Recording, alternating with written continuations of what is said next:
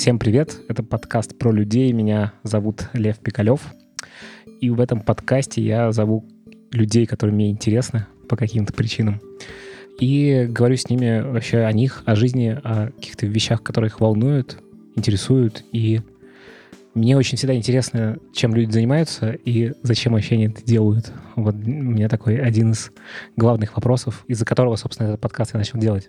Вот, сегодня у меня в гостях Сева Бойко. Я могу Севу представить как-то. Ну, Сева журналист, в первую очередь, правильно я говорю? Муж, сын, брат.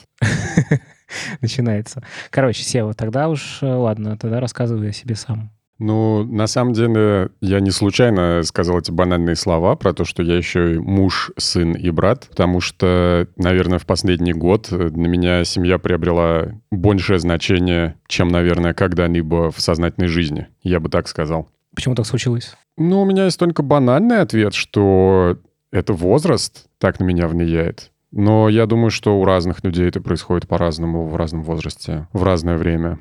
Ты себя чувствуешь взрослым? Да, ты знаешь, я себя почувствовал взрослым, когда умер дедушка. Когда это было? По-моему, 2 года назад. Угу. И у меня сразу возникло ощущение, что я взрослый мужчина теперь. Ну, потому что как-то брата родного, который на 13 лет старше, я все равно не могу воспринимать до конца как старшего. И поэтому, наверное, когда умер дедушка, а задолго до этого и папа не стало, я после смерти дедушки сжился с мыслью, что все, я теперь большой. Но я несу ответственность за свою семью. Я бы так это сформулировал. Не только за свою жену, например, но и за свою мать, за свою бабушку. В какой-то степени за Володю, за своего брата.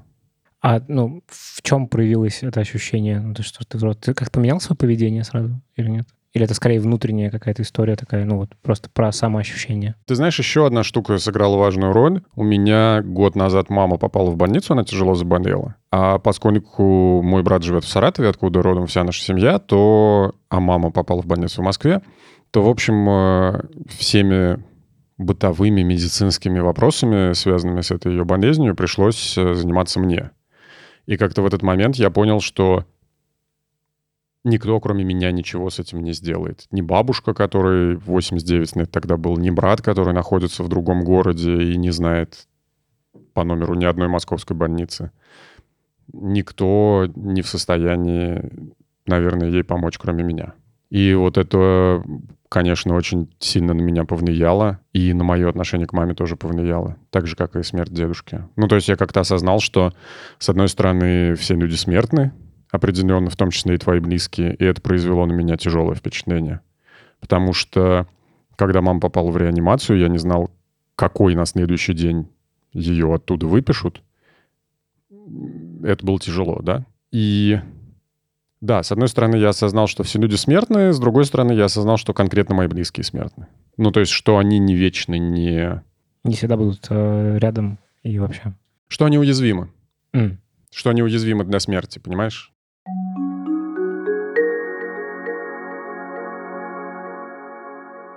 Друзья, этот звук значит, что в выпуске есть реклама. И сегодня я хочу вам рассказать про школу английского языка для взрослых English First.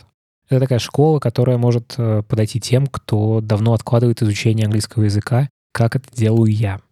Эти курсы призваны научить вас свободно общаться и чувствовать себя уверенно в любой ситуации, связанной с английским языком. В школе есть несколько вариантов обучения. Это офлайн, когда вы занимаетесь в группе с преподавателем, и тут здорово, что вы не привязаны к конкретной школе, группе, у вас есть возможность любой график себе выбрать, который подходит вам. Есть онлайн-образование 24/7, круглосуточно, вы можете заниматься и совершенствоваться в английском языке. И есть программы, которые совмещают и онлайн, и офлайн. В чем преимущество школы? В школе, как я и сказал, гибкое расписание, то есть вы сами подстраиваете свой график под себя. И это дико удобно, потому что вы можете встроить изучение английского в свою обычную жизнь. У English First собственная методика, которая называется «Изучай, практикуй, применяй». И в этот курс уже сразу включен бизнес-модуль, который поможет вам найти работу своей мечты. В школе преподаватели — это носители языка. Это тоже очень важно. А еще в English First есть комьюнити, В эту школу приходят разные люди, разных профессий, взглядов и интересов. Это отличная возможность завести новые знакомства, найти новых друзей, найти партнеров по бизнесу или просто приятного собеседника. Специально для слушателей подкаста «Про людей», то есть для вас, есть дополнительная скидка 10%, которая плюсуется ко всем текущим предложениям школы. Чтобы записаться на пробный урок и активировать скидку, пройдите по ссылке, которую я оставил в описании. А теперь продолжаем.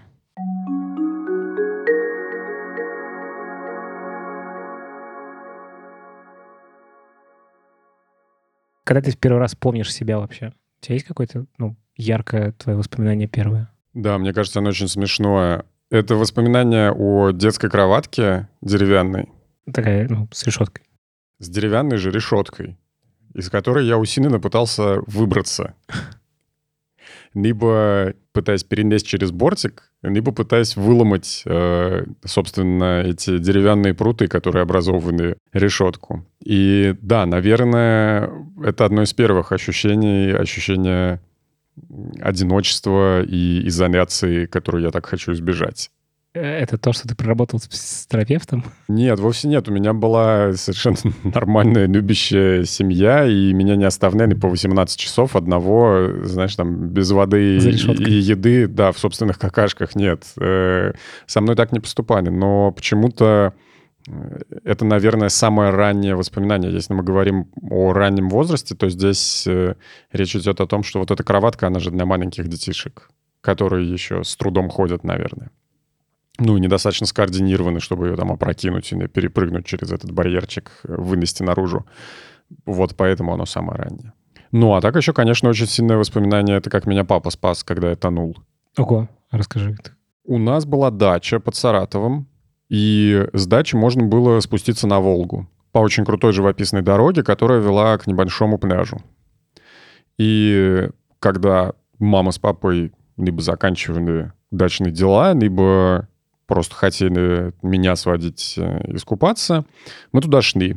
Идти нужно было прилично 25, наверное. И я, естественно, как любой маленький ребенок, очень любил воду. Мне было лет 5, плавать я еще точно не умел, но любил возиться на отмели, скажем так, на мелководье. И, как и все детишки, я из воды выходить не хотел. И как-то раз мама, меня силком из воды вытащила, потому что губы синие. И я сказал, что я настаивал, что я все равно хочу продолжать купаться. И она мне то не запретила, то не сказала делать, что хочешь. Я уже сейчас не помню деталей. В общем, то ли она махнула рукой на то, что я побежал к воде. Но я был так зол, что я решил назло всем зайти на глубину и не утопиться. Я не помню точно, если честно. В общем, все закончилось тем, что я реально начал тонуть, потому что я дошел до какой-то глубины, когда дно у меня ушло из-под ног. И папа бросился меня спасать, вытащил. И было очень страшно, конечно, с одной стороны. Вот тогда был страх смерти, животный, физический. А с другой стороны, это очень трогательное воспоминание, потому что я хорошо помню его именно в этот момент. И я тоже помню, что он не ругался. И я помню, что он, мне кажется, хотя я не уверен сейчас, почти сразу начал рассказывать, собственно, о том, как он меня спасал. Как он нырял, как он меня выталкивал. В смысле, историю спасения? Да. Механизм, я бы так-то описал. То есть ни он, ни мама, по-моему, не фиксировались на том, какой я дебил. Мама с папой меня не ругали, но я хорошо запомнил папу именно в тот момент невысокого, поджарого, смуглого в этих черных плавках, который меня выводит из воды. Причем... Твист в этой истории следующий. Папа не любил плавать и не очень хорошо плавал. А вот мама была знатная плавчиха. Но вытащил папа. Почему так произошло, я до сих пор не знаю. Может быть, он просто первый обратил внимание на долю секунды раньше, чем она, и молча бросился. Нет времени объяснять. Угу. Скорее всего, так и было, я подозреваю. Надо бы спросить у мамы. Но да, спас меня папа, который вырос на маленькой-маленькой речке в Заволжье, которая называется Еруслан, а не на Волге, в отличие от мамы. А чем ты вообще сейчас занимаешься? Как ты свою деятельность характеризуешь? Что ты делаешь? Мне кажется, что тут не надо юнить, и надо сказать, что я продюсер подкастов, я человек, который производит подкасты. Ты только этим сейчас занимаешься? Да, больше года я занимаюсь только производством подкастов. За редким-редким исключением. А до этого ты занимался... Ты журналист. Ты что делал? Что делает журналист? Журнализирует. Вот-вот-вот. Ну, сейчас будет какая-то справка из несуществующей большой советской энциклопедии с моей фамилией. Я работал газетным журналистом, писал статьи. Потом я работал на радио, ведущим новостей, ведущим утреннего эфира выходного дня, ведущим дневного эфира.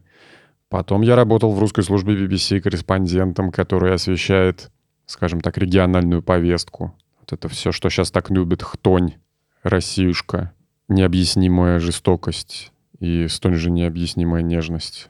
Вот этим я занимался 10 лет. Как получилось, что ты вообще пошел в журналистику? Мой папа был журналистом и поэтом, и всю свою жизнь он работал в газетах и журналах, но меня его профессия никогда не привлекала. Ты вообще кем хотел быть? У тебя были какие-то мысли про это? Ну да, у меня были какие-то идеи. Ну, смотря в каком возрасте мы говорим. Когда мне было 3 года, я хотел быть обезьянкой. Ну, это нормально. Все мы хотели быть обезьянкой. И были. Самое крутое, что как бы действия и желание действия не расходятся в этом случае. Да, что можно было дотянуться пяткой до лба безо всяких усилий. Ну, нет, давай про что-то более-менее такое в сознательном, когда ты, не знаю, когда у многих людей стоит там вопрос вообще, что делать дальше после школы. Вот какие у тебя были идеи? Я поступил в университет на исторический факультет не из-за того, что я безумно любил историю и мечтал стать историком, хотя мне нравилась эта наука, насколько можно назвать ее наукой на школьном уровне. И я в целом себя комфортно чувствовал с датами, именами и причинно-следственными связями политических процессов. Но я просто понимал, что это, наверное, единственный факультет, куда я могу поступить помимо филфака. А на филфаке у меня отучилась вся семья, и не то чтобы меня туда толкали очень сильно, скорее наоборот. Мне говорили, что вовсе не обязательно становиться учителем литературы. Хотя с литературой у меня тоже все было хорошо благодаря моему учителю Павлу Михайловичу Ломовцеву. Так или иначе, я поступил на истфак без определенной цели. Какое-то время я, наверное, думал, что буду КВНщиком. Потом какое-то время я думал, что я буду организатором мероприятий. Мероприятий? Ивент-менеджером, арт-директором. Мне казалось, что если уж у меня на сцене не получилось, то значит, у меня за сценой получится. Угу. А... Потом я какое-то время работал менеджером по продаже скотчей, пленок и пакетов. Но вряд ли я искренне верил, что я состоюсь на этой стезе. И в конце концов, перепробовав разные работы, среди которых были и работа сторожем, и работа маляром, которая мне, кстати, нравилась, я понял, что надо, наверное, попробовать себя в прессе, ведь у меня вроде как нормально... подвешен язык, и я более-менее грамотно пишу по-русски. Умею рядом ставить слова. Из чего ты начал? Ну, типа, как ты к этому вообще пошел? У меня был ЖЖ, я изредка туда что-то писал. И когда я понял, что я хочу себя попробовать в прессе, то я решил сделать несколько постов на какие-то актуальные политические темы. Типа аналитики какой-то? Ну, вроде того, хотя я сейчас понимаю, что это было очень глупо, но, тем не менее, это была плохая аналитика, но, тем не менее, это было что-то, что показывает, что я примерно ориентируюсь в повестке дня тогдашней России 2008 года, с одной стороны, и, с другой стороны, умею рядом ставить слова. То есть это такое, как портфолио ты сделал? Да, я сделал такое очень примитивное портфолио, и мой старший брат, когда я ему рассказал о своем желании попробовать себя в газете, потому что я тогда воспринимал журналистику как газету, вспомнил, что его одноклассница Нена Налимова работает заместителем редактора в газете «Саратовский взгляд». Он ей позвонил, она разрешила мне прийти или отправить ей свои публикации, и постепенно... Я стал внештатником сначала этой газеты, а потом через какое-то время штатным автором. Ты кайфанул от того, что ты делал? Ну, то есть тебе понравилась история с прессой? Да, конечно. При том, что первая публикация моя была совершенно отвратительная. Она была про празднование Пасхи. Мне нужно было написать небольшой репортаж из Кафедрального собора Саратовской области, Саратовской епархии, правильно сказать, да? Мне нужно было написать небольшой репортаж из Кафедрального собора Саратовской епархии. Я полностью провалил это задание, потому что я очень стыдился подходить к людям, задавать им какие-то вопросы, и не очень понимал вообще, какие вопросы нужно им задавать. Ну и Потом я начал писать о каких-то вещах, которые мне были интересны. Сам заинтересовался более широким кругом вещей. А что интересно было? Я помню, что одна из первых моих больших статей, когда я еще был внештатником, была посвящена драгрейсингу. Угу. Это когда люди на тачках едут кто быстрее. Да, на определенную дистанцию. Да.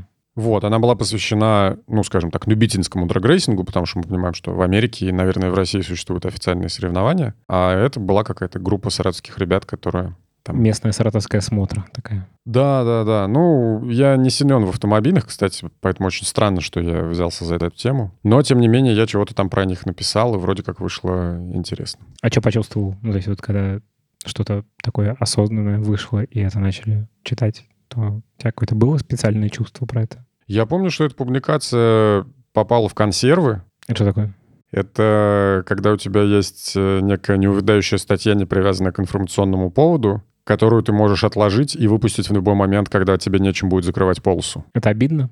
Мне было обидно, хотя в целом это не обидно. Иногда журналисты специально делают консервы. Например, на радио на 1 января делают новостники, консервы. Всякие небольшие... Ну, там это называется пленочки, сюжетики, информашки, заметки про то, какие законы вступают в силу 1 января. Их вступает в силу штук 25, некоторые из них действительно важные и влияют на жизнь людей. И потом новостной ведущий в условиях, когда ничего, кроме людей, которым оторвало фейерверком руку, и там какой-нибудь накренившейся елки на центральной площади условного... И количество людей в отрезвителях. Да, Энска не происходит. Ты постепенно в течение дня эти консервы открываешь, и используешь. Ну, чтобы хоть какую-то полезную информацию человек в этот день получил. Как ты попал на радио? Как это случилось? Это довольно интересная история.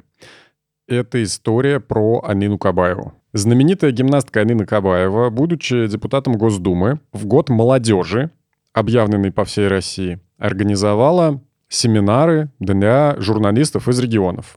По-моему, эти семинары продолжились и на следующий год после Года молодежи, когда я и принял в них участие. Но Алина Кабаева поступила достаточно разумно, потому что для организации этих семинаров она привлекла пиар-агентство «Михайлов и партнеры».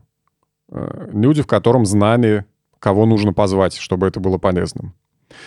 И они позвали определенный набор журналистских знаменитостей, Марианну Максимовскую, Алексея Венедиктова и еще ряд известных и уважаемых журналистов. И я в этом семинаре принял участие, потому что меня таким образом газета «Саратовский взгляд» и моя первая начальница Нена Налимова решила премировать, как я понимаю, за достойную работу. И я поехал на это мероприятие, провел там какое-то время. Алексея Венедиктова в глаза не видел. Не помню, почему я пропустил его лекцию. Но, в общем, через какое-то время, в ходе очередного ивента, организованного этими ребятами, я сказал, что я собираюсь переезжать в Москву и искать работу. И если они могут мне как-то помочь, то я буду им благодарен. Ведь у них есть контакты всех этих редакций, помощников главных редакторов и так далее и тому подобное. Сама руководительница, ну вот непосредственный, как это, executive producer, да, непосредственный организатор этой конференции позвонила помощница Алексея Алексеевича Венедиктова и спросила, могут ли они посмотреть на талантливого мальчика из региона. А помощница Алексея Алексеевича Венедиктова, Катя Годнина, сказала, что все талантливые мальчики проходят через работу на фронт-деске, на ресепшене. И какое-то время я носил чай, отвечал на звонки, но везде подсовывал свое резюме, в котором было написано, что я был обозревателем в «Саратовской газете», что я был корреспондентом в региональной редакции газеты «Коммерсант» в Казани. В конце концов, это сыграло свою роль. Меня позвали на какой-то кастинг ведущих новостей. Я его прошел, и благодаря Владимиру Варфоломееву и Марине Королевой, которые тогда отвечали за подготовку новых кадров, стал ведущим новостей на «Эхо Москвы». Вот такая история. «Эхо Москвы»? Да. Ты в итоге попал и вышел в радиоэфир? Да. Как это было? Как прошел твой первый радиораз? Естественно, как всегда бывает, в первый раз я ужасно нервничал, но в отличие от другого первого раза у меня были наставники, которые меня готовили и тренировали. И хотя, конечно, они меня не могли подготовить ко всем неожиданностям, которые могут случиться в радиоэфире, тем не менее, к чему-то я был готов. Но первый мой эфир был ночью, потому что новичков не выпускали в дневные новости. И я помню, что я положил руки на стол, прочел новости Я тогда новости тараторил с тревожной интонацией от Советского информбюро. Хорошо помню два этих критических замечания. Одно от Владимира Варфоломеева, другое от Марины Королевой. И когда я руки убрал со стола, закончив читать новости, у меня было такое ощущение, что там две лужицы останется, потому что ладошки у меня были потные от страха, конечно. Ты кайфанул? Нет, тогда было очень страшно. Потом начал кайфовать. У меня есть два любимых момента про кайф от работы на радио. Первый. Уже под занавес моей радиокарьеры мне доверено вести ночной эфир. Тогда на радиостанции «Эхо Москвы» начала выходить программа «Один».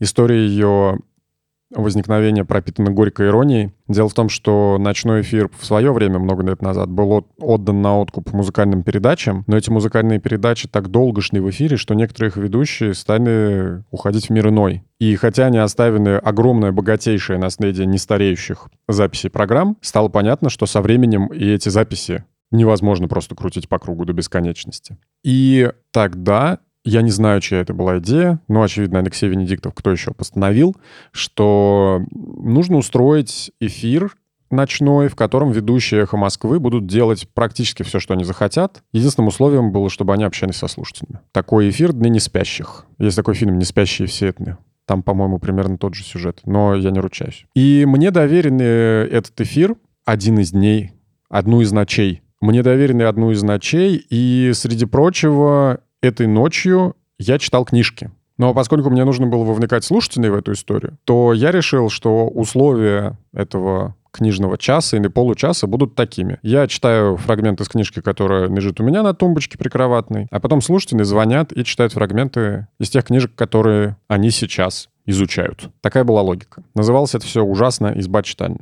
Но дело не в этом. Однажды позвонила женщина, которая прочла стихотворение, кажется, Пастернака. Я его никогда не слышал до этого и к своему стыду не нашел сразу же, в котором описывался зимний поезд, едущий по просторам заснеженной степи. Очень сильно красивый образ был. И как только она повесила трубку, ну, точнее, как только я разъединил соединение, раздался следующий звонок, и другая женщина сказала, что, услышав это стихотворение, вспомнила о своей молодости, которую она провела на севере в каких-то вахтах или партиях, и начала просто говорить картинками. И это были очень трогательные воспоминания о тех временах, когда она была еще совсем юной, когда она была вот этой идеалисткой-комсомолкой, которая верила в то, что сейчас там, на севере, они, наконец, построят вот эту новую страну. И она была молодая, и все были молодые, и работа давалась легко, и природа была прекрасна, и трудности переживались гораздо проще, и так далее, и тому подобное. И это было для меня совершенно потрясающе, потому что с помощью меня, как с помощью приемника и передатчика, один человек вдохновил другого на теплые воспоминания. Когда... это произошло, у меня мурашки были по коже от того, как это классно. И это был один из немногих моментов, когда я почувствовал свою задачу как радиоведущего, выполненной на 100%. То есть можно было после этого, если бы не рамки эфира и программирование, просто встать и выйти. Угу. Потому что лучшего ничего в эту ночь больше не произойдет в этом эфире. Очень круто. А вторая история была скорее про то, как ты доносишь новости конкретно для людей. То есть ты читаешь новости в микрофон каждый день, и ты не очень понимаешь, слушает их кто-то или не слушает. Ты не получаешь обратной связи чаще всего. За исключением редких утренних сообщений от сумасшедших, уберите этого гнусавого парня, который не выговаривает половину букв из эфира. А вот когда ты садишься в прямой эфир, у тебя возникает контакт с аудиторией. Не обязательно такой пылкий и трогательный, как тот, что я писал только что, но тем не менее. И... один раз нам пришлось с моей коллегой Ирой Баблоян работать в утреннем субботнем эфире на следующее утро после того, как произошла серия терактов в Париже. Угу. Прозвучал взрыв рядом со стадионом, где в этот момент проходила встреча футбольная Франция-Германия. И была стрельба на улицах, и самое главное, был захвачен и расстрелян террористами театр «Батаклан», где в этот момент шел концерт группы «Бегемот», если не ошибаюсь. На утро... мы описывали все эти события в прямом эфире. И когда ты работаешь вот в таком режиме breaking news, есть ход, инструмент, часто используемый ведущими на радио и на телевидении, называемый емким сленговым словечком «рыба». Понятно, что постоянно новости не будут сыпаться на ленты новостей, которые ты сможешь пересказывать с листа. Да, у тебя открыт ноутбук, там вспыхивают уведомления, но в какой-то момент они могут прекратиться. Ты не можешь выступать просто перед датчиком между экраном компьютера и микрофоном. В какой-то момент могут прекратиться звонки слушателей. Или в какой-то момент может случиться пауза, и референт не дозвонится до эксперта. Или продюсерам не удастся найти экспертов вот на этот временной сегмент. И тогда у тебя всегда есть рыба. Это информация о том, что в Париже накануне произошел теракт, в ходе которого прозвучали взрывы там-то и там-то, был захвачен террористами такой-то объект, столько-то человек погибли, основная версия, выдвигаемая французской полицией, такая-то, такая-то. Ты эту рыбу постоянно повторяешь, как только у тебя появляется прогал.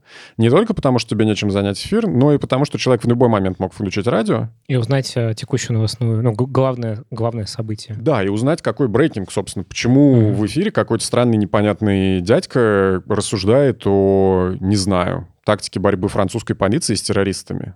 И мы попросили позвонить нам в эфир людей, у которых во Франции родственники. Если эти родственники что-то рассказали им об обстановке в Париже или за его пределами. И нам позвонила женщина и говорит: «Здравствуйте, у меня вот дочка учится в Париже, и к ней мой муж приехал навестить. Они мне вчера вечером прислали фотографию из кафе». И мы такие: ого. Потому что мы понимаем, что там в этот вечер в том числе жертвами нападения стали посетители уличных кафе. А потом прислали на ночь еще одно сообщение. Я его только сейчас прочла. «С нами все в порядке».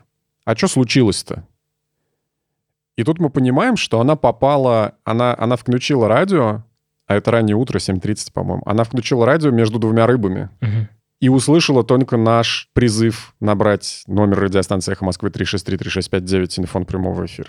И когда мы ей рассказываем вот эту рыбу, которую мы механически тараторили до этого 18 раз, но уже понимая, что эта рыба имеет отношение к ее семье, с которой, к счастью, все в порядке, и слышим, что она плачет, потому что она не поняла, зачем с ней муж и дочь дважды попрощались. Второй раз они просто уведомляли ее, что они избежали всех этих трагических несчастий, которые могли обрушиться на их голову. В тот момент, когда все это произошло, я понял на практике, что такое сила информации, сила радио.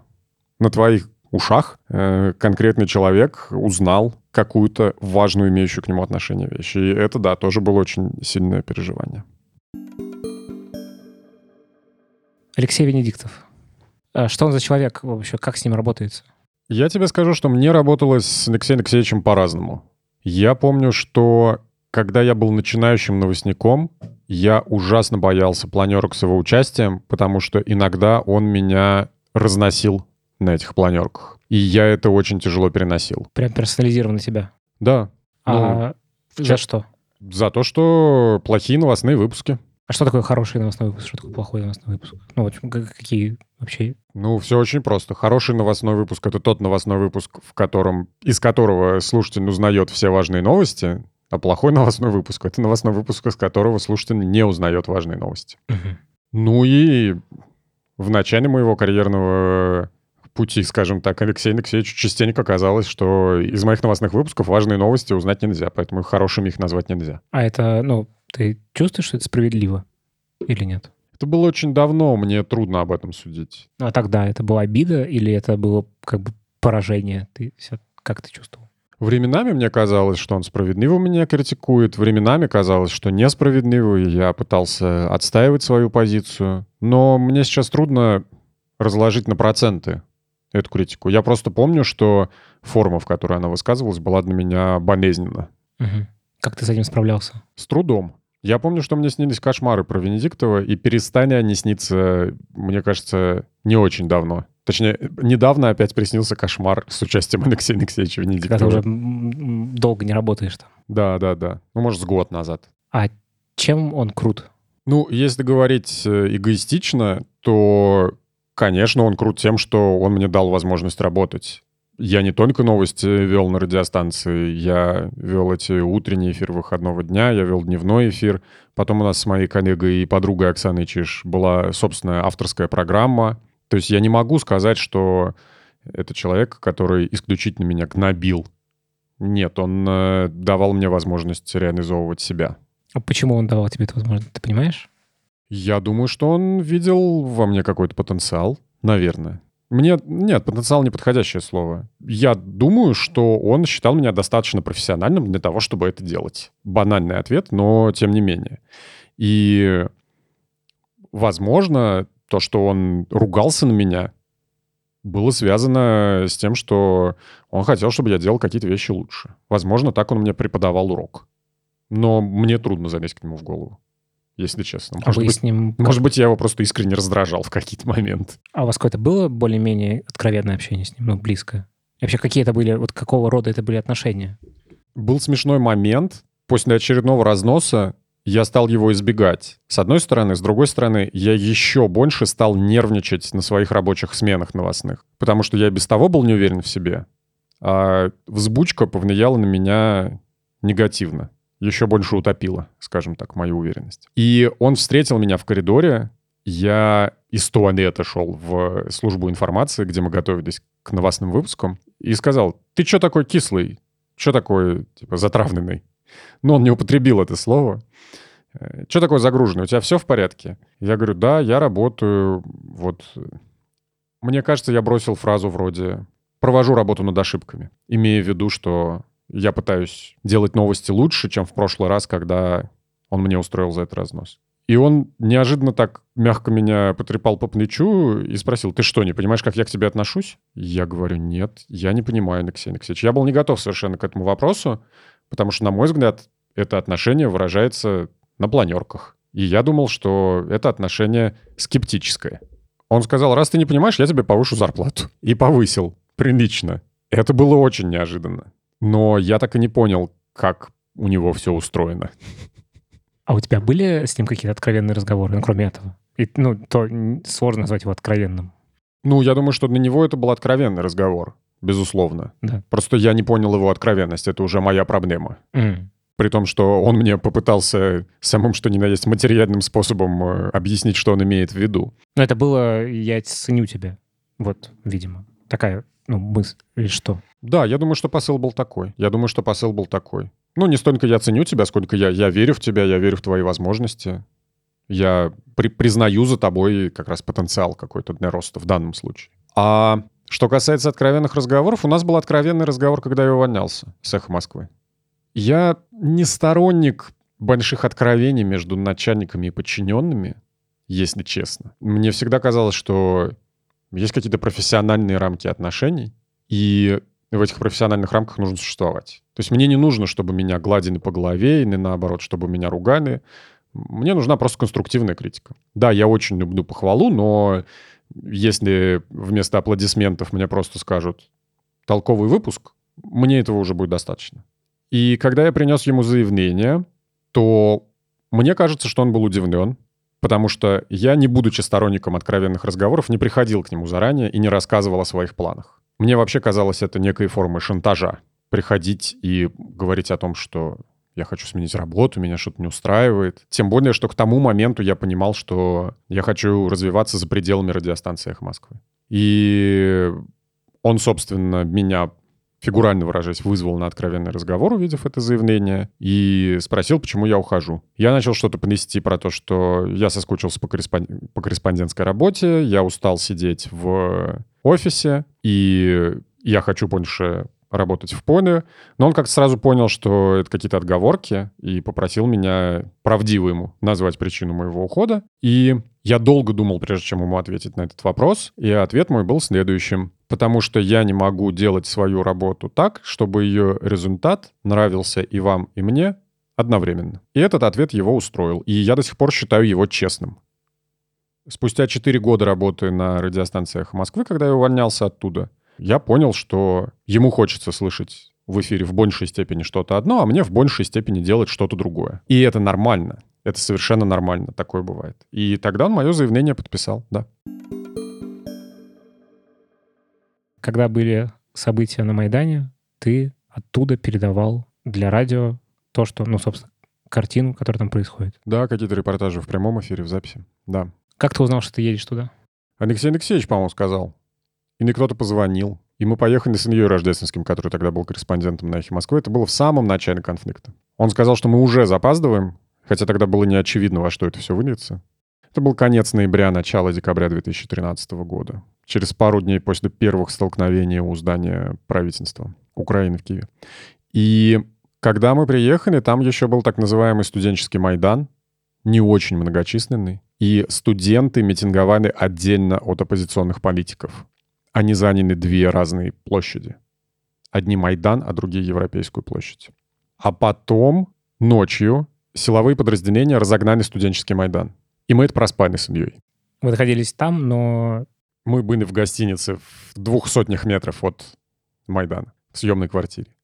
И я сплю, с грохотом открывается дверь в мою комнату, влетает Илья, у которого в одной руке телефонная трубка, из которой кричит Алексей Венедиктов, а в другой штаны, и говорит, мы проспали разгон студенческого Майдана, пошли работать. Вот, и следующее, что я помню, это массовое шествие после разгона студенческого Майдана, которое закончилось столкновениями у администрации президента Украины. Тогда я впервые стал свидетелем достаточно жестоких массовых беспорядков с применением арматуры, экскаватора, прости господи, слезоточивого газа, дубинок. И сам я не ускребся. А это было страшно. Вообще, что ты чувствовал, вот когда ты там находился? Что это за чувство? Адреналин, азарт, ощущение, что сейчас на твоих глазах происходит самое важное, что вообще может происходить в данную минуту на планете Земля. И да, страх. Я помню, что я в какой-то момент недалеко от меня разорвалась граната с незаточивым газом. В этот момент сотрудники силовых подразделений Беркута и украинской полиции, наверное, перешли в наступление на демонстрантов. Происходило это все рядом с администрацией президента Украины в переулке, в такой кишке. И выход оттуда, собственно, был только один. В противоположную сторону от бегущих сотрудников Беркута. Но я не мог дышать из-за того, что на меня подействовал этот слезоточивый газ, который помимо слез вызывает еще и удушье. И я попытался убежать, но вынужден был сесть на асфальт, потому что меня душил кашель. И в этот момент мне стало страшно, что да, я еще находился спиной к этим сотрудникам Беркута по неопытности. Я просто думал, что сейчас в любую секунду мне может прилететь дубинка по башке, потому что они, конечно, не будут разбираться, представитель я прессы или не представитель. Ты в чем-то одет в специальном? Нет, у меня не было ни жилета, ни каски с надписью прессы, ничего такого. А должна быть, на самом деле. Ну, то есть в мерах безопасности. Да, должно быть. Почему не было? Не знаю, мне кажется, тогда еще никто не представлял, что этим все закончится. То есть это было как-то больше... Ну, что-то такое не совсем серьезное. Да, но у меня такое ощущение, что на «Эхе Москвы», наверное, не было вот этих штук в наличии. Хотя нет, были манишки. Но просто как-то странно было. Манишки, которые выдает ГУВД Москвы журналистам для освещения акций протеста, тогда они уже существовали, давать с собой в Киев. Никому это не пришло в голову реально. Угу. И все обошлось? Тебя не затоптали никак, ничего? Ну, что вообще с тобой происходило? Нет, меня не затоптали, я оттуда убежал. Мы там довольно долго работали с Ильей попеременно. И в этот же день прилетел Алексей Алексеевич, да, из Москвы в Киев. Я помню это. Ты присутствовал во время снайперов? Да, 20 февраля. Можешь рассказать об этом дне? Как он начался? Что происходило вообще? Ну, сразу нужно оговориться, что я не военный корреспондент. Это определенная профессия. Есть люди, которые... пишут про экономику, есть люди, которые снимают дельфинов, есть люди, которые комментируют спортивные события или освещают спортивную жизнь, есть люди, которые освещают военные действия. А чем они все, чем они отличаются от обычных журналистов? Чем ты отличался от военного журналиста в этот момент? Только отсутствием какого-то опыта в этом? Наличием нулевого опыта. Угу. Я здесь имею в виду не только навыки... Не стоять спиной к... Основ безопасности жизнедеятельности в экстремальных условиях. Ну и полное отсутствие навыков того, как разговаривать с людьми, находящимися в условиях открытого конфликта. Между собой. Для этого тоже нужно, в общем, что-то как-то соображать по-особенному, слегка. Как начался день? Это был 20 февраля. Мы были на съемной квартире, на двух съемных квартирах. Или в соседних номерах небольшого отеля с Лешей Голубевым, моим коллегой. Мы ездили парами. Довольно активные были к тому времени уже перестрелки, и баррикады пролегали по самому Майдану. Казалось, что вот-вот украинские эти силы правопорядка задавят этих протестующих, они выжмут их с этой центральной Киевской площади. Но наступило какое-то очередное затишье. Я утром не стал выходить сразу на улицу. По-моему, мы договорились, что я утром работаю. Проснулся, включил ноутбук и стал смотреть прямую трансляцию в интернете, чтобы не мерзнуть лишний раз. И во время этого стрима я увидел, что начинаются какие-то активные столкновения, баррикады стали двигаться, Беркут куда-то побежал в сторону, насколько я помню. Я выскочил на улицу, пришел на площадь. Помню, что в какую-то палатку протестующих тащили сотрудника правоохранительных органов избитого. И меня это очень удивило, потому что я до этого таких картин не наблюдал, а я к тому времени провел на Майдане уже несколько недель. Ты как бы наездами или ты... Там... Наездами, да, угу. Да. А потом народ побежал вверх по Институтской улице, которая примыкает к Майдану и соединяет его с правительственным кварталом, который обороняли силы правопорядка от протестующих. И обратно часть этого народа начали выносить на носилках окровавленными. Часть протестующего народа? Да. Помню девочку молодую санитарку, которая бежала рядом с носилками и считала пунц протестующему без сознания, у которого рука с носилок безвольно упала. Вот она держала его за запястье. Эту картинку я запомнил. И я услышал трескотню.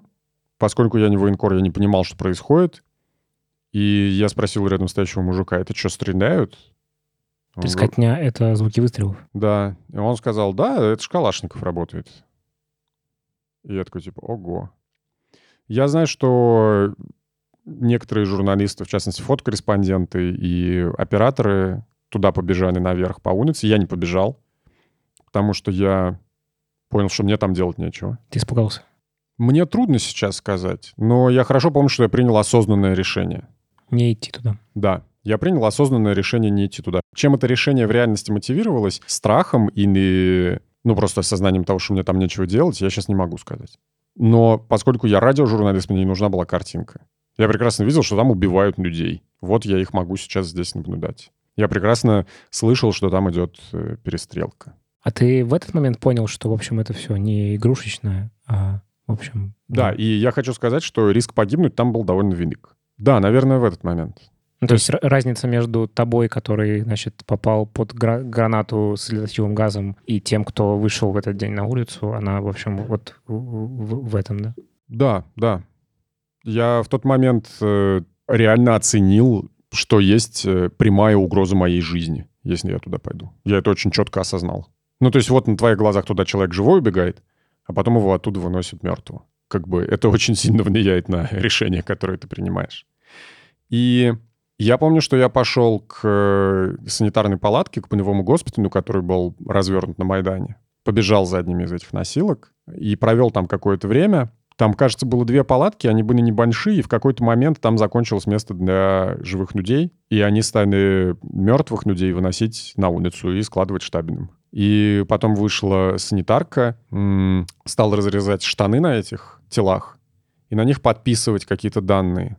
Мне кажется, фамилии, имена, на случай, если документы потеряются по дороге в морг. Я к ней подошел, спросил, сколько у нее сейчас пострадавших, сколько погибших, и она... Кажется, тогда рассказала мне, что у этих людей телефоны звонят, мертвых.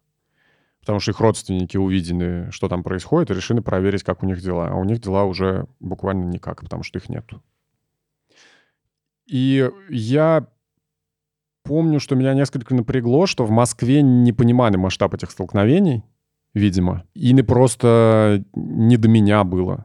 В Москве ты имеешь в виду в редакции? Да, в редакции. И просто не до меня было. Они это все забирали с лент новостей. Им было не до картинки с места происшествия. Вот. И меня это несколько расстроило. Но я передал оттуда вот этот репортаж от полевого госпиталя. Вот. И я только совсем недавно понял, насколько это сильное было для меня переживание. Насколько это страшно наблюдать смерть, что ли, наблюдать необратимость смерти. Потому что только что видел этих людей, которые бежали наверх. Я имею в виду не буквально этих, но в целом вот эту группу протестующих, отважных, безрассудных, глупых. Каждый сам решит, как их назвать. А потом ты видишь, как они на глазах превращаются в так называемую небесную сотню. Все, он был мертвый, он был живой, вот он теперь мертвый. Но это производит очень сильное впечатление, конечно. Очень страшное впечатление. Как это повлияло на тебя вообще? Ну, то есть ты это понимаешь? Вот сейчас ты это понял? Когда я вернулся оттуда, то меня мои друзья, коллеги, знакомые на вечеринках очень часто расспрашивали о том, что я там видел. Потому что им нужен был first-hand account, свидетельство очевидца. И я с удовольствием об этом рассказывал. Ну, потому что мне казалось, что это какое-то важное событие, и я, наверное, чувствовал себя военным корреспондентом, хотя таковым не был. Говорил, я думаю, примерно те же самые вещи, что и сейчас. Но после второго или третьего такого монолога я заметил, что моя жена, если она присутствовала при моем рассказе, стала вставать и выходить из комнаты. Потому что она не могла это слушать. Потому что когда это все началось, я ей позвонил и сказал: «Амин, у нас тут начинается перестрелка, я не хочу, чтобы ты об этом узнала из новостей. Я тебе говорю, что здесь довольно опасно, но я обещаю тебе быть осторожным, и вечером, когда все закончится, я тебе там позвоню, напишу». И это было жестоко по отношению к ней, я считаю. Она никогда не рассказывала, как она провела следующие несколько часов. До недавнего времени. Она рассказала? Да, ну сидела, проверяла ленту новостей. Угу. Но представляешь, тебе звонит твой любимый человек и говорит такую вещь. Ты как бы... Ну, как ты можешь переварить это? Ну, непонятно, что было бы менее жестоко. Ну, то есть... Из чего выбирать? Не звонить? Это тоже, ну, как бы, тоже жестоко. Да, но возвращаясь к наличию и на отсутствию опыта, и к осознанной или неосознанной жестокости, когда активная фаза этого противостояния закончилась, снайперы на крыше гостиницы «Украины», кажется, в близлежащих зданиях еще остались. И мой коллега Леша Голубев меня сменил на вахте, так сказать. Но я, будучи тупым неопытным дебилом, не сказал ему, что не нужно подниматься вверх по улице Институтская. И он это сделал, он туда пошел. И в 5 метрах от него застрелили какого-то зеваку. Все, кто в этот момент находились рядом, легли на землю, спрятались за парапетом улицы. И то ли Леша мне позвонил, то ли Оксана Чиш, которая была тогда на выпуске новостей. И я узнал, что вот мой коллега сейчас находится под снайперским обстрелом. Естественно, первое, что я сказал Оксане, было: я сейчас до него доберусь, я его вытащу. Она мне сказала: нет, ты никуда не пойдешь. И была совершенно права. В итоге он там провел несколько часов. Когда стемнело, протестующие или просто прохожие, которые оказались вот в этой простреливаемой зоне, догадались разбить фонари брусчаткой, кусками брусчатки. И под прикрытием темноты, в буквальном смысле, укрылись в ближайшем здании. Повезло, что за несколько недель до этого или дней до этого мы с моей коллегой Дашей Пещиковой, которая тоже работала на «Эхе Москвы», изучили дворы, прилегающие к этому зданию, потому что они играли важную роль в географии противостояния, в театре военных действий. И я сказал Леше, что ему нужно выйти через задний ход этого здания. Они до него добрались, кажется, выбили дверь, высадили окно с какими-то вот случайными людьми, с которыми он там оказался. И дворами вышли мимо этой простреливаемой территории на безопасное место. Но смотреть на него было страшно и жалко после того, как мы с ним встретились тут же. Я его где-то ожидал в более-менее безопасном месте. И виноват в этом отчасти я. То есть не отчасти я, только я. Кто еще в этом может быть виноват? В том, что он там оказался. Что с тобой потом было, вот после этого? Что ты переживал? Ну, ты рассказал про вечеринки, где ты про это рассказывал с такой какой-то, ну, видимо, чуть геройской позиции. Это была бравада, я думаю. Угу. Глупо это отрицать. Но также нужно признать, что это была, во-первых, глупая бравада, а во-вторых, даже если уж я посчитал для себя возможным бравировать, нужно было не забывать, что рядом есть любимая женщина, которая страдает из-за этого. Вы проговорили как-то это потом, ну или вообще тогда? Ну, мне кажется, Алина дала мне понять, что стоит прекращать эту хуйню. И, кажется, я прекратил. Ну, или стал ее предупреждать заранее об этом, что ли. Не помню уже. Но, в общем, сейчас такой проблемы нету. Тебя, не знаю, мучили кошмары, тебе что-то снилось. В общем, у тебя был какой-то шок от этого? У меня не было никакого посттравматического стрессового расстройства в таких формах. У меня не было флешбеков, именно связанных с этим событием, с 20 февраля. Но, как и многие ребята и девушки, которые побывали на Майдане, я не люблю звуки фейерверков очень сильно, потому что их протестующие использовали как оружие. А я живу недалеко от парка Сокольники, там, видимо, свадьбы какие-то устраивают, что ли, и там вот частенько эти фейерверки бывают. Такие со свистом, да, такие, которые... Ну да, особенно когда, знаешь, подряд он разрывается. Трах-та-тах-та-тах-тах-тах. Мне это неприятно. Я не люблю запах костра, потому что там все время жгли в бочках дерево, чтобы протестующие могли согреться. И я сам этим костром пропах, и там все время этот запах стоял. И я не люблю запах немытого тела в переходе. Потому что многие протестующие на первом этапе, пока они как-то не организовались и не устроены... Какой-то быт. Быт и, да, ночлег, некие там посменные дежурства. Многие протестующие грелись в этих переходах, часто даже спали в них, пока еще морозы не ударены. И часто проще было пройти по подземному переходу с одного конца Майдана в другой, чтобы не тереться в толпе, не терять время на это. И этот запах перехода... До сих пор мне помнится, в худшем смысле этого слова. А ты понимаешь, почему, в общем, такое количество людей, бросив всю жизнь, которая у них есть, начали ночевать в переходах, активно во всем этом участвовать, организовались, и вот это, произошло то, что произошло? Ты это понял как-то, вот, когда ты ездил, ходил там и вообще? Я не социолог и не политик, чтобы давать такие оценки, но... Я могу здесь сослаться на мнение других ребят, которые тоже были на Украине. И до этого, кстати, видены всяческие революции на постсоветском пространстве, перевороты и мятежи. В какой-то момент события становятся необратимыми. Есть какая-то точка невозврата, когда уже все. К сожалению, насилие порождает насилие. И если в какой-то момент эту цепь страшных перерождений можно еще остановить, то потом, если этот момент упущен, мне кажется... очень трудно привести людей к миру. То есть я хорошо помню рассказы этих протестующих о том, как по ним стреляют сотрудники Беркута, и точно так же хорошо помню рассказы сотрудников Беркута о том, как их товарищи лежат в ожоговых центрах, потому что в них попал коктейль Молотова. Я сейчас говорю о самом, рядовом уровне противостояния, да? О рядовых этого противостояния, о том, как у них возникает взаимная ненависть. И украинский конфликт показал, что вот этой эскалации насилия, этой инерционной силе иногда подчас нет предела. Даже бывалые военкоры очень сильно пострадали от того, что они увидели в 20-х числах июня в поле под Снежным, где упал сбитый малазийский Боинг. И такого представить себе никто не мог вообще. И вообще трудно себе представить, что в мире есть такой уровень насилия и такой уровень невинной гибели, да? Трудно себе представить, что насилие станет неуправляемым и неконтролируемым до такой степени, что приведет к гибели столь невинных людей. Вот буквально, я сейчас говорю это не иронически, осознавая весь трагизм ситуации, пассажиров. Вот эти люди натурально были пассажирами. Во всех смыслах. Во всех смыслах этого слова. Вот. И, собственно, мы сейчас для одного проекта как раз общаемся с военными корреспондентами, которые освещали войну в Донбассе с апреля 2014 по апрель 2015 года, получается. Такие условные рамки. И... их истории, конечно, меня вернули к этому переживанию 20 февраля. И я поговорил об этом со своим психотерапевтом. И это был довольно сложный разговор. Чего греха таить. Поэтому, конечно, представить себе, что творится в головах у тех людей, которые регулярно освещают военные конфликты, и как они с этим справляются, мне довольно трудно. Я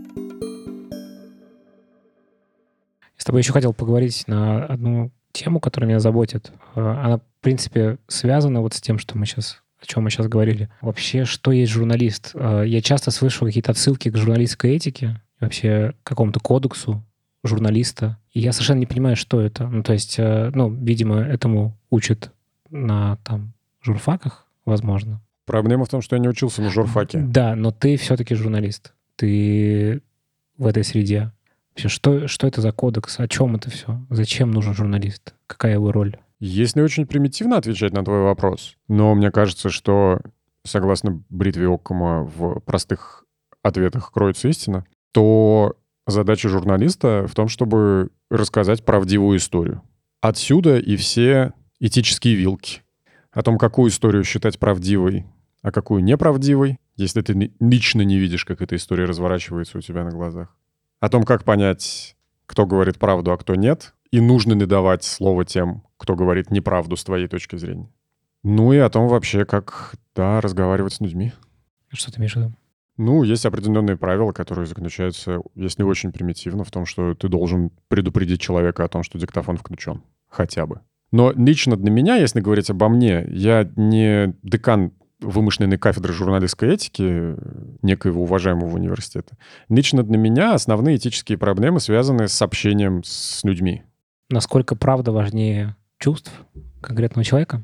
Сейчас я попробую сформулировать. Я знаю, что у других моих коллег тоже иногда возникают такие проблемы, и у меня нет однозначного ответа на вопрос, как эти проблемы решать. Возьмем пример. Ты приехал в провинцию рассказывать о том, как, к примеру, местные правоохранительные органы притесняют население какого-нибудь села. И никто в этом селе не хочет с тобой об этом разговаривать, потому что все боятся. И тут находится один рубаха-парень, которому ты говоришь: диктофон включен, рассказывайте. И он тебе рассказывает все от начала до конца, а в конце еще называет имя, фамилию и номер дома, в котором он живет. И, потрясая пальцем в воздухе, говорит: вы там в своей Москве все это опубликуйте, чтобы этих проклятых, не знаю, коррупционеров, вот этих наших мучителей там прижали к ногтю, как любят говорить в провинции, чтобы Путин узнал и всех наказал. Да? И ты это все записываешь. Очень радостный, что наконец нашелся человек, который с тобой согласился поговорить. Каким-то образом эту информацию подтверждаешь за счет анонимных источников, других людей, которые с тобой согласились говорить под запись или не под запись, но анонимно. Там, правозащитников, которые разбираются с судьбой несчастных пострадавших в этом селе от рук взорвавшейся местной власти. А потом к тебе приходит осознание, что когда ты это опубликуешь, этого мужика там же могут просто закопать. И вот у тебя дилемма. Это взрослый, совершеннолетний, судя по всему, адекватный человек, который прекрасно понимал, что он тебе говорит. С одной стороны. С другой стороны, возможно, этот человек очень сильно рискует и не до конца понимает, чем.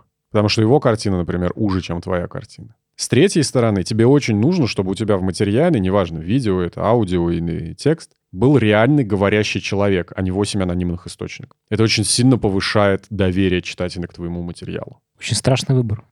Ну, как по мне. А еще ты думаешь о том, что цинично, что если ты позвонишь этому человеку и переспросишь, уверен ли он в том, что он хочет опубликовать это с именем и фамилией, он скажет: нет, слушай, я что-то лишнего наговорил.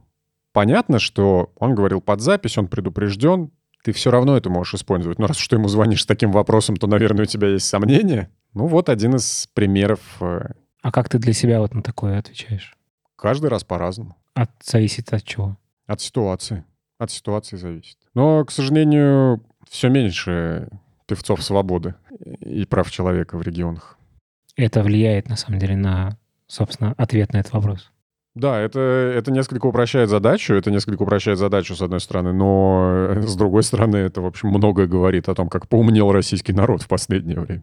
Угу. Понимаешь? Я не знаю, мне кажется, что все меньше и меньше людей соглашаются говорить открыто о каких-то своих проблемах со властью, например. Но я сталкивался с тем, что люди мне перезванивали и говорили: слушайте, а давайте вы не будете это публиковать, что-то я наболтал там с 3 корба, ой-ой-ой. И что ты делал по этим, по этой этике ты должен публиковать или нет? Ну, опять. Одно дело, если мы с ними говорили под запись, я представился, включил диктофон и так далее и тому подобное. Но ситуации-то могут быть совершенно разные. И, опять же, люди рискуют по-разному. Одно дело, если жители села обвиняют милиционеров, полицейских в пытках, а другое дело, если ты разговариваешь с рабочим, которого заставили перекрасить мурал покраса лампаса в Екатеринбурге. Ну, риски для них совершенно разные. То есть ты в этом смысле такие весы? Да, конечно, это весы. Угу. А ты чувствуешь право решать? То есть это же понятно, что для разных людей разные риски могут быть по-разному, трагично или не трагично. Всегда есть редактор еще, к которому ты можешь прийти и спросить, что мне делать. И коллеги, к которым ты можешь прийти и спросить, что тебе делать. Но я не припомню ситуации, когда я понимал, что люди рискуют жизнью, здоровьем или карьерой хотя бы ради того, чтобы придать огласке какую-то информацию. Такого я не помню. Ты боишься в такой ситуации оказаться? Я не боюсь, мне просто не хотелось бы этого, потому что это куча проблем и переживаний, но я не могу сказать, что этого боюсь, никто от этого не застрахован. Вот. Понимаешь, я говорю, это история с селом и полицейскими насильниками, условно говоря. она такая вымышленная, она нереальная. Хотя я больше чем уверен, что у моих коллег, например, из медиазоны, которые очень много пишут о региональном произволе власти и правоохранительных органов таких в России, таких выборов происходит много, так что их лучше тут спросить, как они поступают в таких ситуациях. Но вот буквально недавно вышел материал на медиазоне про бывшего полицейского, который расследовал дело о гибели двух девушек в глухом селе и провалил это расследование. А позже узнал, что подозреваемыми по делу, спустя много лет, когда он уже уволился из органов, стали его коллеги, полицейские, которых он знал и которые в этом селе работали. И, собственно, журналистка медиазоны, я сейчас, к сожалению, не помню, кто конкретно, записала его монолог от первого лица, где он полностью рассказал свою историю и покаялся за то, что, расследуя это дело, не допустил, чтобы его подозрение пало на коллег. Ему даже это в голову не пришло. Так что, очевидно, да, люди готовы говорить все еще в какой-то степени. Почему тебе хочется до сих пор заниматься журналистикой? Последний год меня прет от рассказывания историй. С началом, серединой и концом. В какой-то момент мне на «Эхе Москвы» надоело как раз вот это... бесконечная эфемерная кутюрьма новостей, когда у тебя есть 6 строчек, чтобы рассказать новость, и 15 минут эфира, чтобы обсудить тему, но нету времени. И не стоит задачи, что нормально, глубоко копнуть. Когда я пришел работать в русскую службу BBC, я думал, что вот сейчас я стану певцом российской хтони, но я довольно быстро понял, что я просто не умею петь, что у меня нет навыка в тексте рассказывать истории так, чтобы они были мощными и впечатляющими. И есть командировки, о которых я жалею, потому что я бы хотел отправиться в них еще раз и сделать свою работу по-другому. А такой шанс представляется раз за карьеру. Но когда мы начали делать подкасты, я очень сильно погрузился в сторителлинг как таковой. Что, конечно, стыдновато признавать на 33-м году жизни, но лучше поздно, чем никогда. И мне кажется, что в 8 историях из 90-х, в одном из подкастов, который делает русская служба BBC, нам удалось рассказать несколько сильных историй. Важных историй лично для меня, я бы так сказал. Не потому что они вышли хорошими, а потому что я о людях узнал что-то неожиданное, что-то новое. Действительно. Я сам для себя совершил какие-то человеческие открытия. А что ты узнал? Вот самое яркое, что тебя прям... В 99-м году сборная России по футболу играла с командой Украины. Это был последний для сборной России матч отборочного турнира к Евро-2000. И чтобы выйти на это самое Евро-2000, России нужно было просто выиграть у Украины. Она практически справилась с этой задачей, российская сборная, пока в самом конце матча вратарь Александр Филимонов не пропустил очень глупый гол, который оставил сборную без Евро-2000. И постепенно, не сразу, но со временем Филимонов стал такой парией в, по мнению российской общественности, скажем так, части российской общественности. Дошло до того, что его обшучивали в КВН, и обшучивали очень примитивно и гадко. Он был мемом таким, видимо. Да. Наверное, если про тебя шутят в КВН в 99-м году, то можно сказать, что ты мем. И... Как и многих сегодняшних 30-летних, условно говоря, меня эта история очень взволновала. Для огромного числа российских мальчишек, для целого поколения это было... Это была трагедия. Я помню этот день. Это было главным разочарованием десятилетия. Когда я ребятам рассказывал, что я собираюсь сделать подкаст про Филимонова, одноклассникам своим, или просто ровесникам, они говорили: боже мой, я помню, как я рыдал. Да. И именно потому, что это такое тяжелое переживание... И, пожалуй, если брать события со знаком минус, одно из главных событий российского футбола, я имею в виду не выход на Евро-2000. Там же еще наложилось то, что сборная играла в тот период как на качелях. Сначала проваливалась, потом обыграла французов. И вот, казалось, сейчас уже, наконец, Золушка превратится в принцессу. Но этого не случилось. И обвинили в этом одного человека. Сейчас, сори, что я влезаю в эту историю. Я просто сказал, что это была трагедия. И почему для меня это было так? Не потому, что Россия не вышла, не потому, что, все, что было до этого, там ровная-неровная игра. Я помню, как мне было жалко Александра Филимонова. Мне тоже было жалко. Я очень импотировал ему в этот момент. Мне тоже было очень жалко Александра Филимонова. Возможно, потому что я никогда не играл в футбол хорошо ногами, и из-за этого всегда стоял на воротах. Да, меня очень заботила его судьба, которая... как некоторые утверждают, могла бы сложиться иначе, если бы не этот пропущенный гол. Сам он считает, что это не особо на его повлияло. Короче говоря, мы записали с ним интервью, сделанный очерк про эту историю. И в конце я ему задал вопрос. Если бы вы могли исправить одну ошибку в своей жизни, какую ошибку вы бы исправили? И он мне ответил, что он бы иначе относился к своим близким.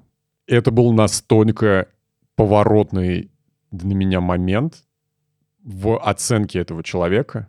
Нужно понимать, что это спортсмен. 90% времени мы говорили о спорте. Он...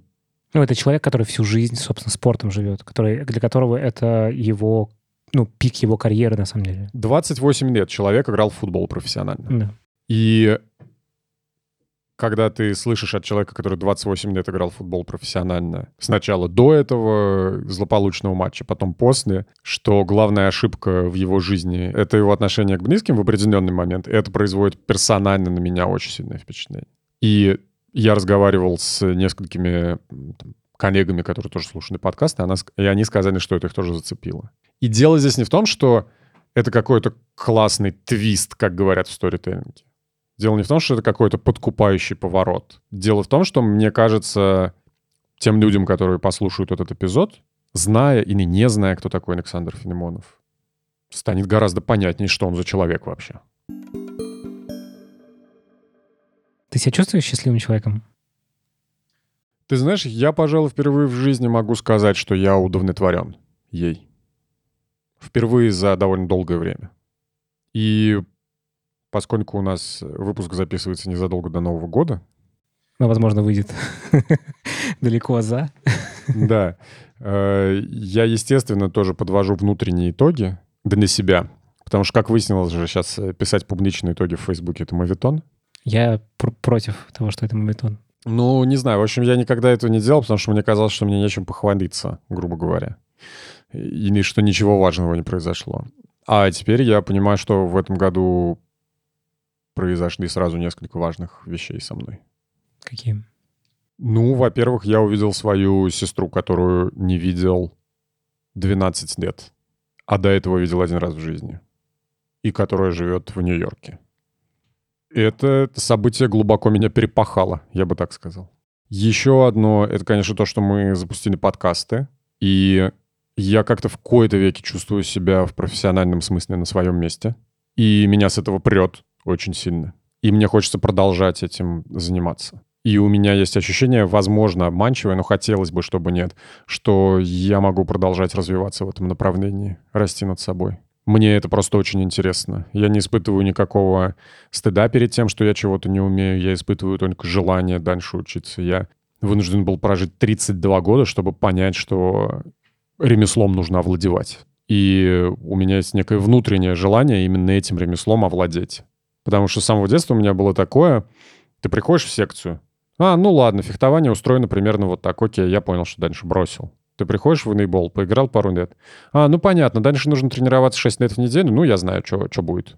Не буду тренироваться 6 раз в неделю, мне неинтересно. Потом ты приходишь на радио «Эхо Москвы», работаешь там 4 года и такой, а, ну я знаю, что будет дальше. Дальше, наверное, вершина моей карьеры — это топовый утренний эфир. Я это осознал, но...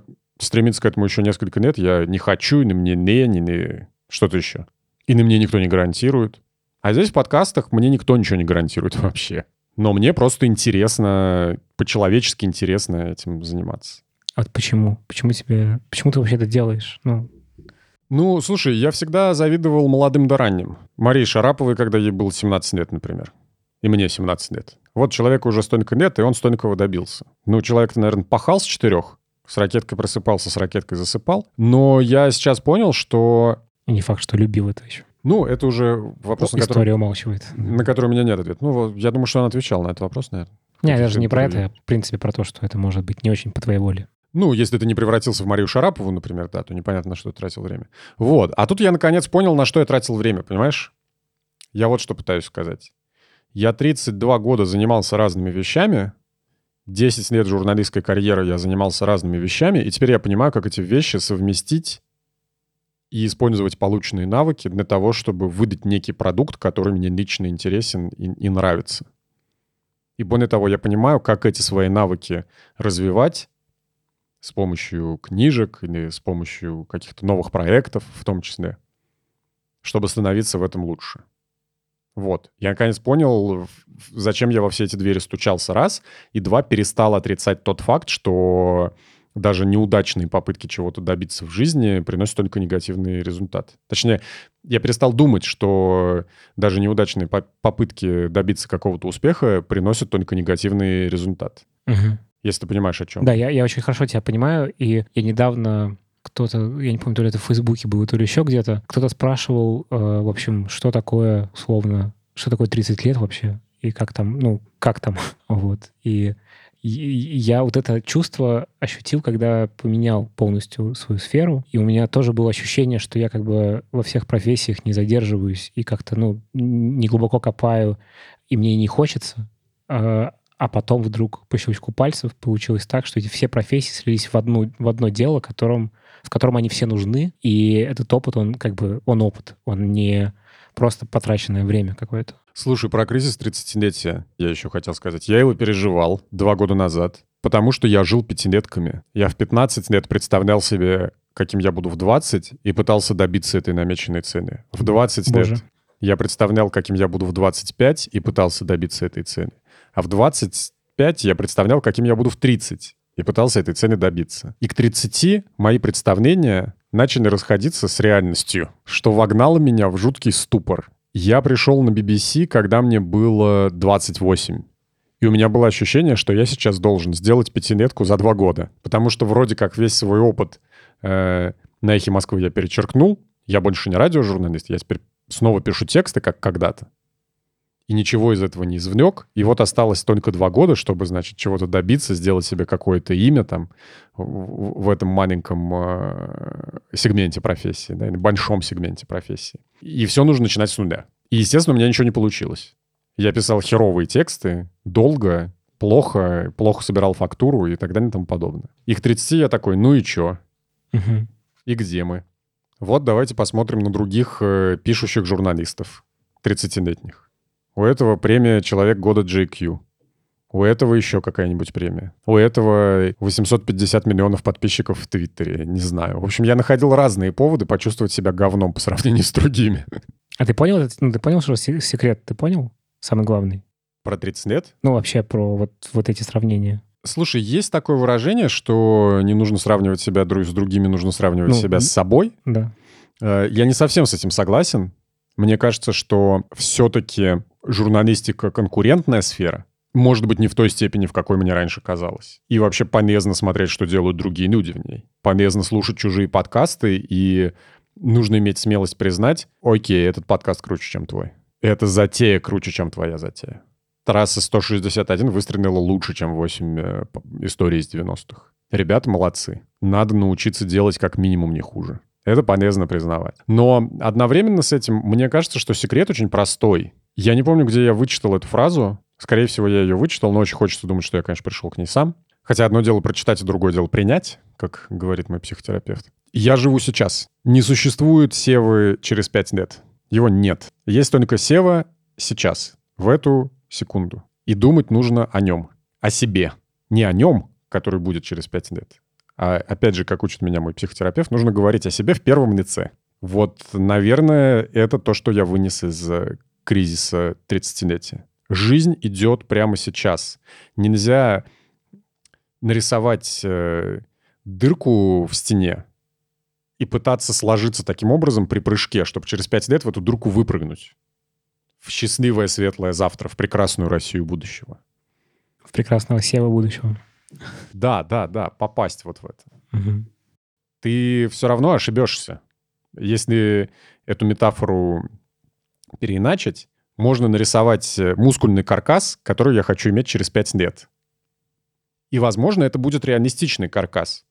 Я могу, регулярно посещая в спортзал и выполняя упражнения, добиться... И не пропуская белковые приемы пищи. Не пропуская белковые приемы пищи, отказавшись от курения, ведя активный образ жизни и так далее и тому подобное, я могу в этот каркас вписаться. Но вопрос в том, захочу ли я быть таким, как на картинке, через 5 лет? Раз. И два. А что, если у меня икры не качаются? Ну, просто от природы. Понимаешь? Поэтому имеет смысл смотреть в зеркало только на себя сегодняшнего, мне кажется. Спасибо тебе. Это был подкаст про людей. У меня в гостях был Сева Бойко. Смотрите на себя сегодняшних, пожалуйста. И ставьте прямо сейчас оценки. Пишите отзывы. И всего вам доброго. Не пишите, я плохо воспринимаю критику. Мне пишите. Севе я не покажу.